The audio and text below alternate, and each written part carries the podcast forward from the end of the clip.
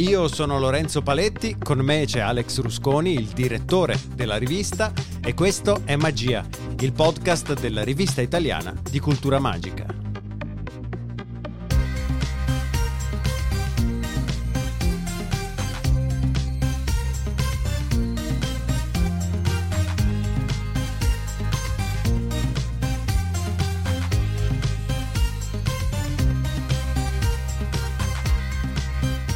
Oggi è con noi Gaia Elisa Rossi, giovane illusionista di successo. Con lei parliamo del tema del numero 25 di Magia, il ruolo delle donne nel mondo dell'illusionismo.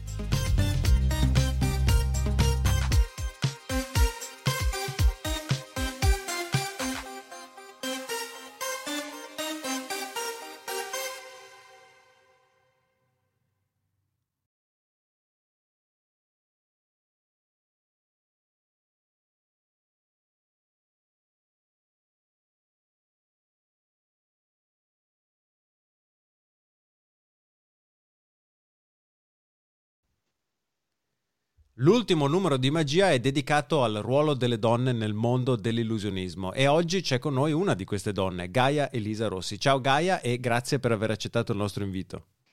Grazie, grazie Lorenzo, grazie a te e ciao a tutti. Hai voglia di presentarti e raccontare ai nostri ascoltatori cosa fai? Certo, io mi chiamo Gaia Elisa Rossi, ho 20 anni e sono qui proprio perché faccio magia e si parla di donne nel mondo dell'illusionismo, quindi insomma sono una donna e, e faccio magia. E tra l'altro è una cosa che mi è sempre, sempre un pochino caratterizzato fin dall'inizio perché eh, a 13 anni ho vinto il campionato italiano di magia, Masters of Magic, e sono stata proprio la prima donna a, a vincere e anche la più giovane. E poi da lì cerco di unire sul palcoscenico danza, teatro, magia, circo, varie arti e cercando un po' di raccontare quella che sono, di raccontare storie sul palcoscenico e partecipando poi in seguito anche ai, agli europei e ai mondiali di, di, magia. Quindi insomma sono un po' questa. Poi nel frattempo studio psicologia all'università, cercando un pochino di unire questi due mondi mm. e sono molto felice di essere qui oggi con voi. È un piacere nostro. Alex, raccontaci com'è nata l'idea per questo numero. L'idea per questo numero è nata in maniera molto semplice, ricevendo proprio un articolo eh, di Gaia insieme a, a, Paolo che hanno poi fornito l'articolo di, dire, di copertina della rivista. Loro me l'avevano spedito tempo fa per uno scorso numero di magia, ma l'articolo era così interessante, comprendeva così tante donne magiche del panorama italiano che grazie a quell'articolo ho avuto proprio l'idea di dedicare un intero numero a un tema che secondo me oggi è particolarmente anche sentito eh, ed è un tema che non è mai stato o quasi mai stato affrontato in altre sedi, ovvero proprio le, le donne protagoniste della prestigiazione e non semplici vallette, assistenti, vittime, eccetera, eccetera. Gaia Elisa, tu sei giovanissima e sei tra le poche prestigie, prestigiatrici in Italia, un settore nel quale il sesso maschile l'ha sempre fatta e la fa ancora da padrone. E come ti senti in un mondo che è pensato, sembra pensato per gli uomini, no? Cioè, spesso a partire anche dai uh, segreti che si nascondono dietro le illusioni e prevedono magari tasche, maniche, strumenti che non sono stati progettati per uh, un elegante vestito femminile, ad esempio. Eh, beh, diciamo che è una sensazione che è sempre stata mm, molto particolare perché appunto, eh, come vi dicevo, io ho iniziato proprio piccolina e con i miei genitori che, insomma, io ho un papà che faceva il ballerino, una mamma attrice e quindi fin da piccolissima sono stata con loro portata al Circolo Amici della Magia di Torino. E quindi lì ero circondata da maghi con un'esperienza gigantesca, enorme, tutti uomini, io ero l'unica bambina, l'unica donna piccolina e, e, mi sentivo un po' la mascotte della strada. Um, un po' la mascotte del circolo e diciamo che il primo stacco un pochino più grande è, è avvenuto invece quando ho iniziato ad esibirmi e lì mi sono sentita un pochino più femmina in un mondo di maschi, perché mentre prima ero un pochino una mascotte, poi mi è capitato magari, eh, non so, soprattutto le prime volte che mi esibivo, di andare con le valigie dei miei numeri dietro le quinte e magari mi si diceva, darti magari tecnici, attrezzisti, guarda, eh, qua le assistenti eh, non ci devono stare perché questo è il posto dove stanno i maghi, vai magari in camerino. E allora io mi sono detta, caspita, eh, com'è che sono una femmina e quindi devono subito pensare assistente e invece magari vedono mio papà che mi accompagna e, e quindi uguale mago. E, e, questo è stato un pochino il momento in cui mi sono detta, caspita, a livello mentale proprio c'è questo, questo meccanismo che scatta. Eh, però, d'altro canto, è stata proprio una giuria di uomini che ha decretato la mia vittoria ai campionati di magia quando avevo 13 anni, cosa che è stato proprio un cambio generazionale, è stato un cambiamento di prospettiva che un gruppo di uomini ha accettato, quindi sicuramente un grandissimo merito proprio a loro. E poi Lorenzo, tu mi citavi nello specifico i vestiti e io ti dico, è stato veramente sempre un grande problema, una grande questione che mi sono posta e credo che tutte le donne in magia, seppur pochissime, eh, si pongono perché è veramente una bella sfida. Eh, ci sono tantissimi libri, tantissime conferenze, tantissimi eh, DVD, magari anche di magia, che parlano di come andare a creare. Ehm, diciamo dei vestiti che possono magari aiutare durante i numeri e le esibizioni, tuttavia sono creati ad hoc per gli uomini e quindi anche se una donna indossasse una giacca eh, invece del tradizionale vestito femminile, eh, sarebbe comunque un problema perché la giacca è tagliata diversamente e quindi quello che ho dovuto fare fin da piccolissima è stato cercare di pensare, pensare, pensare, disegnare, cercare di creare un pochino cose nuove. Eh, però cioè, se ci pensiamo alla fine la magia è eh, stare lì e creare cose nuove, quindi non è mai stato un grande problema. Diciamo che è stata una questione da porsi che magari eh, un uomo non, non, si doveva porre almeno. E quindi ho dovuto partire con una creazione originale totalmente da zero per cercare di adattare le mie necessità tecniche a quelli che erano degli abiti diversi eh, da quelli che possono essere quelli tradizionali. Insomma, un po' di lavoro dietro c'è stato. Mm. E dal tuo punto di vista pensi che la situazione stia cambiando e quindi che il mondo della magia stia acquisendo una sempre maggiore fetta di illusioniste oppure no? Ma io penso di sì, nel senso che eh, credo che la magia stia proprio acquisendo una maggiore fetta di persone, di esseri umani, sia donne sia uomini. Poi sicuramente eh, l'avvento di social, mm, per quanto poi io sia molto legata all'imparare magia sulla carta, ha fatto sì che molte, moltissime persone si approcciassero alla magia. E mh, poi tutti noi pensiamo al mago uomo come appunto con un immaginario collettivo mago uomo, quindi un uomo è il mago e la donna invece l'assistente, però non deve essere solo così e non è così la nostra società in questo momento si sta evolvendo e, e, con la società si stanno evolvendo anche i suoi stereotipi. Io per esempio da piccola non conoscevo che soltanto 4-5 donne, almeno in Italia, e poi quando piano piano, vincendo i campionati italiani, iniziando ad esibirmi, avere la possibilità di esibirmi in gara a livello nazionale e internazionale, anche a volte fuori dall'Europa, ho conosciuto molte più donne che facevano magia. Poi tra l'altro nell'ultimo anno ehm, mi è stato chiesto da, dal direttore del Festival internazionale della magia di San Marino, Gabriele Merli, di condurre una trasmissione eh, web dal nome eh, Women in Magic, Donne nella magia. E oggi, per farvi capire, siamo alla decima puntata e calcolate che in ogni puntata ci sono almeno 5 donne maghe. Quindi, insomma, cioè, la matematica, facendo due conti, ce ne sono proprio tante e ne vengono fuori ogni, me- ogni mese molte altre. Quindi sicuramente le donne sono e rimangono meno degli uomini. Però ci sono tante ragazze giovani che si stanno avvicinando tramite i social, magari facendo close-up e cardistry e poi studiano, studiano, migliorano e fanno di questa, eh, come dire, passione proprio parte integrante della loro vita. Altre che partono dall'essere performer, circensi, ballerine, con cui magari io ho anche avuto la possibilità di, di collaborare e, e lavorando a volte con maghi scoprono anche questo mondo altre ancora che partono come assistenti e poi decidono di voler avere più spazio e di diventare maghe. Eh, per esempio, l'altro mese ho intervistato sempre su Women in Magic Dania Diaz, che è una donna che viene dal Venezuela e lei è partita come assistente, poi ha detto no, voglio essere una maga, quindi ha diciamo, iniziato a studiare, a potersi esibire da sola, fino ad arrivare a partecipare ad America's Got Talent, ha vinto il Got Talent in Spagna, ha fatto veramente di tutto fino a collaborare con David Copperfield. Quindi ci sono sicuramente tantissime storie e tantissime donne che stanno scoprendo questo mondo. Alex e Gaia Elisa, lo chiedo a entrambi vista la vostra esperienza. Secondo voi qual è oggi la percentuale di prestigiatrici in Italia? Ne avevamo già parlato in una puntata precedente con Jack Nobile che sosteneva come ci fosse un grande numero di appassionati alla magia anche se spesso erano eh, solo spettatrici secondo il suo punto di vista.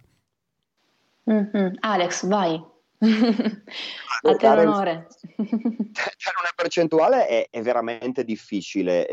Il numero di magia in essere, ovvero il numero 25, fa una panoramica interessante sulle ragazze, sulle donne che oggi in Italia hanno del, dei ruoli importanti. Al di là di Gaia Elisa Rossi ce ne sono veramente diverse altre. Sono chiaramente una percentuale minima eh, che potrei stimare intorno, non lo so, al 5%, però però credo che, come diceva Gaia, la donna avrà sempre più spazio nel mondo magico, perché ovviamente questa influenza deriva proprio dall'influenza generale della società, cioè dall'emancipazione che c'è stata negli ultimi 30-40 anni, anche se voglio ricordare, e ne parlo eh, nella rivista, ci sono state straordinarie donne mago anche nell'Ottocento, addirittura nel Settecento e all'inizio del secolo, ma chiaramente questa emancipazione femminile questa nuova vitalità che ha il mondo femminile di oggi porterà ad un aumento forse esponenziale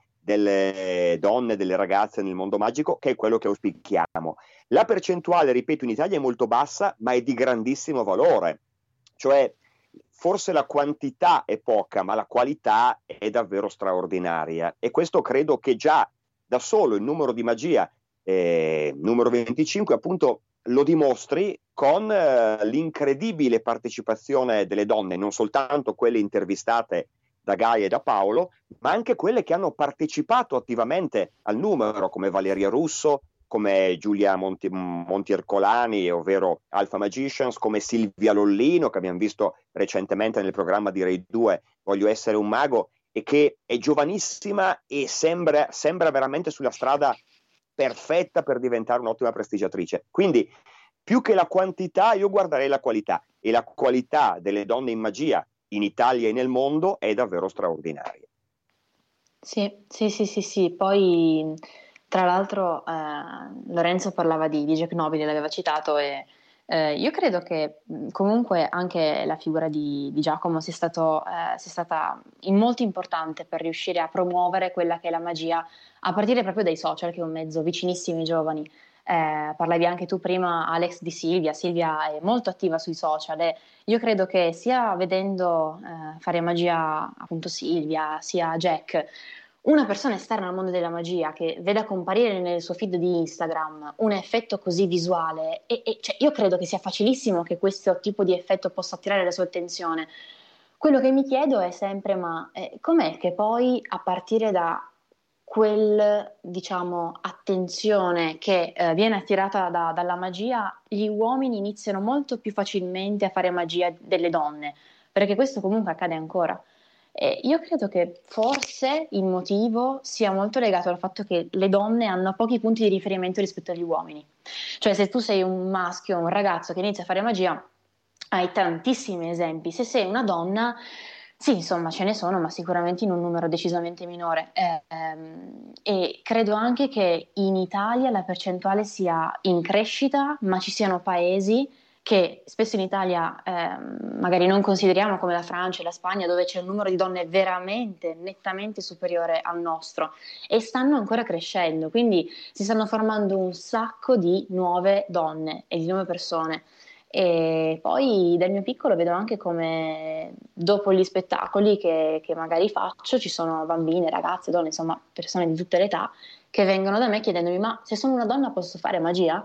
E, lì mi cadono le braccia perché dico: Ma che problema c'è? Certo che si può. E l'ostacolo magari che le ferma è proprio il fatto di dire: Cavolo, non ci sono così tante donne, quindi un motivo forse ci sarà. E in realtà un motivo poi effettivo non c'è, se non uno stereotipo culturale. E, e, quindi bisogna continuare a, a, sognare, continuare a cercare di, di andare, di procedere. Poi io sì, anch'io credo che la percentuale sia comunque molto bassa e in un momento in cui uno va in un circolo di magia si trova circondato effettivamente da uomini, però sono sempre, sempre, sempre in crescita. Quindi forza, forza ce la possiamo fare tutti insieme. Sì, va anche detto che questi stereotipi culturali non, non sono sempre dovuti a, al sessismo o, o, al macismo, perché ricordiamoci che, per esempio, nel ballo la storia di Billy Elliot funziona esattamente al contrario, cioè lì in un mondo femminile l'inserimento del ragazzino veniva visto in maniera strana. Sono stereotipi che vanno chiaramente affrontati, che credo la società stia già affrontando, in modo da creare poi un mondo nel quale non esistano differenze, ma semplicemente ognuno possa fare esattamente quello che vuole. E quindi questo è il concetto e spero è, l'auspicio del mondo dello spettacolo, ma non solo, al quale arriveremo. Certo, sì, sì, sì. sì. Gaia Elisa, prendo spunto dalla tua risposta e faccio una domanda che so essere provocatoria. A pari opportunità, immaginando un mondo ideale neutro, pensi che lasciata la libertà alle donne di prendere parte alla magia, il numero di illusioniste e il numero di illusionisti sarebbe equamente diviso 50-50? È una domanda tosta, nel senso che secondo me sì, cioè assolutamente sì. Eh, il problema è che, che, non è proprio così, perché secondo me vengono ancora molto tappate le ali. Eh, appunto, prima dicevamo che comunque questi stereotipi sono in corso di, diciamo, siamo in corso di un po' di oltrepassarli.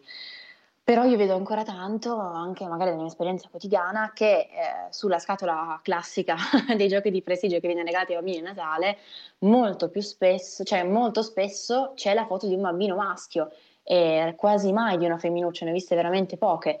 E c'è ancora molto l'idea di mago uomo e se c'è una donna quella sicuramente sarà la sua assistente e non ci si pone spesso il problema perché la norma è quella.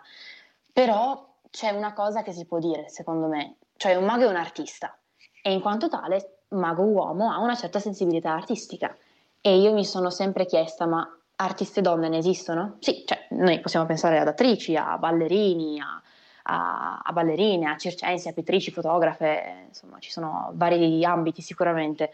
Quindi questa è sicuramente una dimostrazione del fatto che le donne possono avere una sensibilità artistica, quindi perché se queste possono fare, stare su un palcoscenico, esprimersi, non possono farlo anche in magia?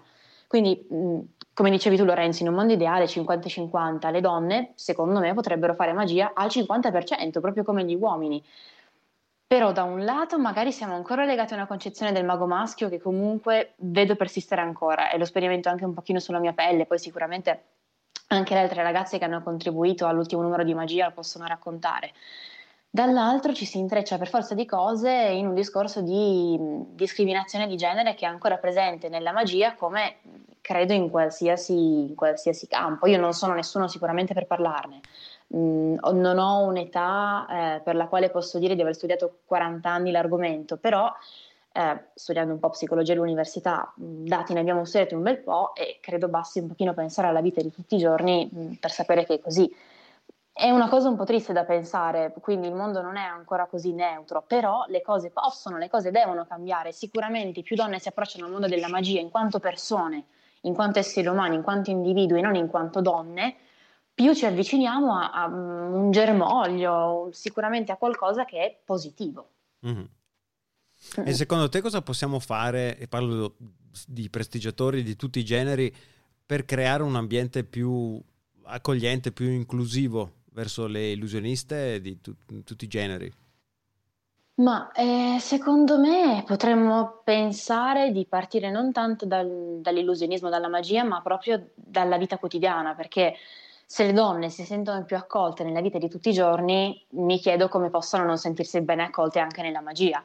E io credo che le donne non debbano essere, sentirsi almeno etichettate come donne, ma come, come persone, come esseri umani. E, dicendo questo non sto dicendo che non ci siano differenze tra i sessi, perché è assolutamente una cosa che non è così, eh, però sto dicendo che esistono differenze tra, anche tra gli individui, quindi magari non pensare tanto allo, schiera- allo schieramento tra uomini da una parte e donne dall'altra, però dal fatto, possiamo pensare al fatto che ogni singolo individuo abbia qualcosa di unico e irripetibile.